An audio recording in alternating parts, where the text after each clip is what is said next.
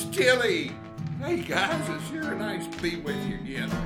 This is a podcast, for God's sakes. I'm going to tell you a little story here. Every fall, a group of Houston businessmen would host the Houston Livestock Show and Rodeo. The entertainment over the years had been a full variety, from Gene Autry to Elvis Presley, from Mary Chapin Carpenter to Garth Brooks. They came, they sang, and they left with their money, never to give their stay in Houston a second thought, I suppose. Perhaps nineteen fifty-two would be different. In nineteen fifty-two, the headline attraction was Roy Rogers and Dale Evans.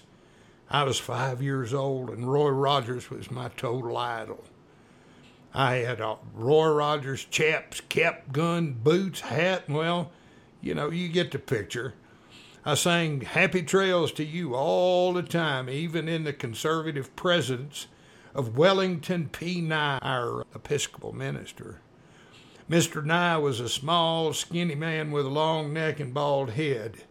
He did not care for children, and not at all did he care for precocious behavior. He did love to come to Mom and Dad's house on a Sunday afternoon, not for visitation of the flock, but for the strong martinis my dad would make him. Happy trails! Well, back to Roy and Dale. My grandmother, Mama, bought tickets to the rodeo and kept the performance a surprise until a week or so before the event. She left a flyer for the rodeo announcing Roy and Dale's appearance on my mother's dining room table.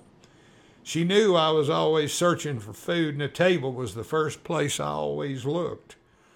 I picked up the flyer, ran into the kitchen, pretending to be Roy astride my rearing Trigger. I was excited. Yep. Dad explained Roy and Dale were appearing at the rodeo, and Mum had tickets for me to go with her. The event was five days away. I barely slept. The morning I was to see my idols in the flesh, I woke up early and put on every cowboy dud I possessed. I was ready. My mom loved to stop and dine in Houston. She knew her way over the thirty miles from her home in Goose Creek to the towers of downtown.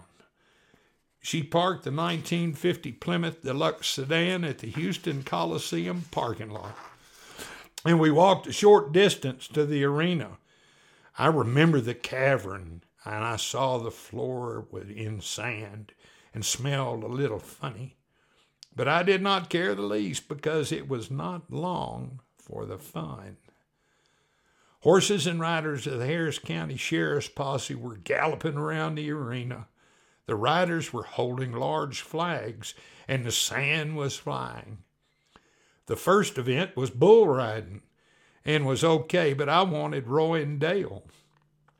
My mom knew I was not at all present, and she hailed a vendor to joggle my attention with a hot dog and a huge soda. The hot dog went quickly, and the soda lasted until the suction sound reverberated from the bottom of the cup. I returned just in time to see the spotlight focus on the center of the Coliseum. I could not see the band that was playing a song that I had not heard before. I did hear gasp, and there they were. Roy on Trigger, Dale on Buttermilk. I was on the verge of delirium tremens and high on the sugar soda. I don't remember much of the performance, but I do remember what followed. Roy and Dale started riding the wall of the arena, shaking hands with all the little buckaroos. I was just a few rows from the wall, so I positioned myself perfectly to be seen and touched by my stars. Slowly, they made their way around the arena, Dale in front on Buttermilk, and Roy following on Trigger. With the procession halfway around the arena, I just a uh, few feet from me, I reached my hand as far as I could. I was going to touch them. Then an unexplained thing happened. Buttermilk, Dale's horse, brushed my hand with her nose, looked at me, and I responded by sticking my finger in her nostril. all hell broke loose. Roy and Dale were shouting, and the horses were alarmed, and that was the end of the appearance by the duo. They rode to the center of the arena, and to the anthem, Happy Trails, rode out of my life forever. Then I heard the collective moans of the kids at the wall, and I went back to my seat. My mom had not seen what happened, but a man said, "Did you see what that kid did to that horse?" Oh, God, I was numb. And my mom knew I needed to leave.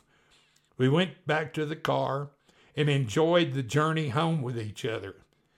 That ended my rodeo experience, but not diminish my love for and devotion for Roy and Dale. You know, puberty took care of that. I learned not to stick my finger in the horse's nose, at least not on purpose. Chill out, peace, and watch those intersections.